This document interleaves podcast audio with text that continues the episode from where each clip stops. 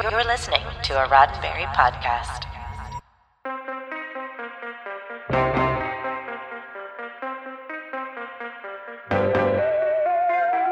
Far back in the mists of ancient time, 1977, in the great and glorious days of the British Broadcasting Corporation, radio comedy was simple, predictable, and on the whole quite staid.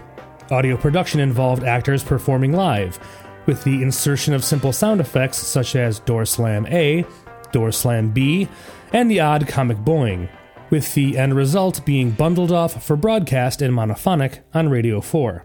And then one day, a young man writing for the BBC worked out the premise of a wholly new type of radio show a science fiction comedy, a production with a groundbreaking mixture of performance, sound effects, and music, a bit like crossing Pink Floyd with the apocalypse, only with jokes.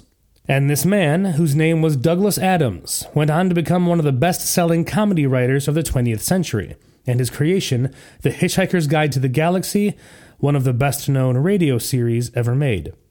This is not its story, but rather the story of what happened next. I'm Ryan Myers, and this is Sci Fi 5, your five minutes of science fiction history for October 12th. And today marks the 43rd anniversary of the publication of Douglas Adams' first novel. With the overnight success of the first Hitchhiker's Guide radio series, various publishing houses in Great Britain took notice. The BBC's publishing branch did not take notice, which later was widely regarded as a bad move. In August of 1978, Adams signed a deal with Pan Books to produce a Hitchhiker's Guide novel to be released in October of the following year. At first, he had some trepidation about the project and convinced his flatmate and fellow writer John Lloyd to co write the book. Lloyd had already contributed ideas to the radio series when Adams found himself overextended, writing for both the radio show and for Doctor Who. However, Adams soon changed his mind and decided to write the book alone, which resulted in no small amount of awkwardness between them. The fact that they had already booked a writing retreat together on the Greek isle of Corfu might have made matters more awkward.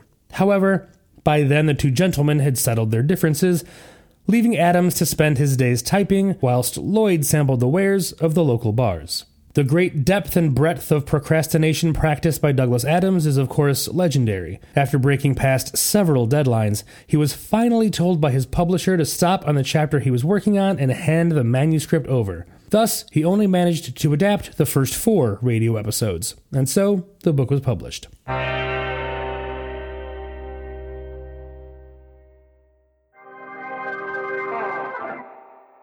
To the surprise of nearly everyone, the Hitchhiker's Guide to the Galaxy debuted at number one and sold over a quarter million copies in three months. A US edition was published by Harmony Books a year later, with various British spellings and idioms altered for American audiences. Harmony ran a promotional campaign in Rolling Stone magazine to give away 3,000 copies of the paperback, right around the same time that National Public Radio began airing the radio series in America, both events being fairly effective publicity back in the day when digital watches were still considered a pretty neat idea. And the rest, of course, is history. Adams rewrote the remaining radio scripts into a sequel, The Restaurant at the End of the Universe, and ultimately penned five best selling books in the series, which, for increasingly obscure reasons, is still marketed as a trilogy. The story of The Hitchhiker's Guide to the Galaxy is widely known outside of genre fandom, perhaps because it has been told in a bewildering array of forms, including television shows, record albums, stage plays, computer games, comic books, and a motion picture. Doubtless opera, virtual reality, and interpretive dance will someday join them,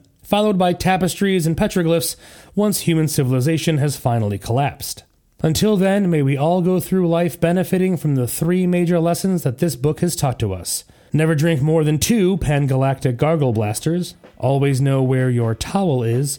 And of course, don't panic. This has been 5 minutes of science fiction history, your daily Sci Fi 5 for October 12th. Sci Fi 5 is produced by Roddenberry Entertainment.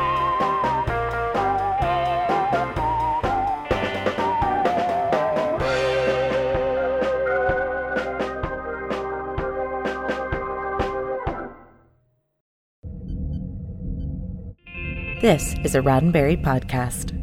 For more great podcasts, visit podcast.roddenberry.com.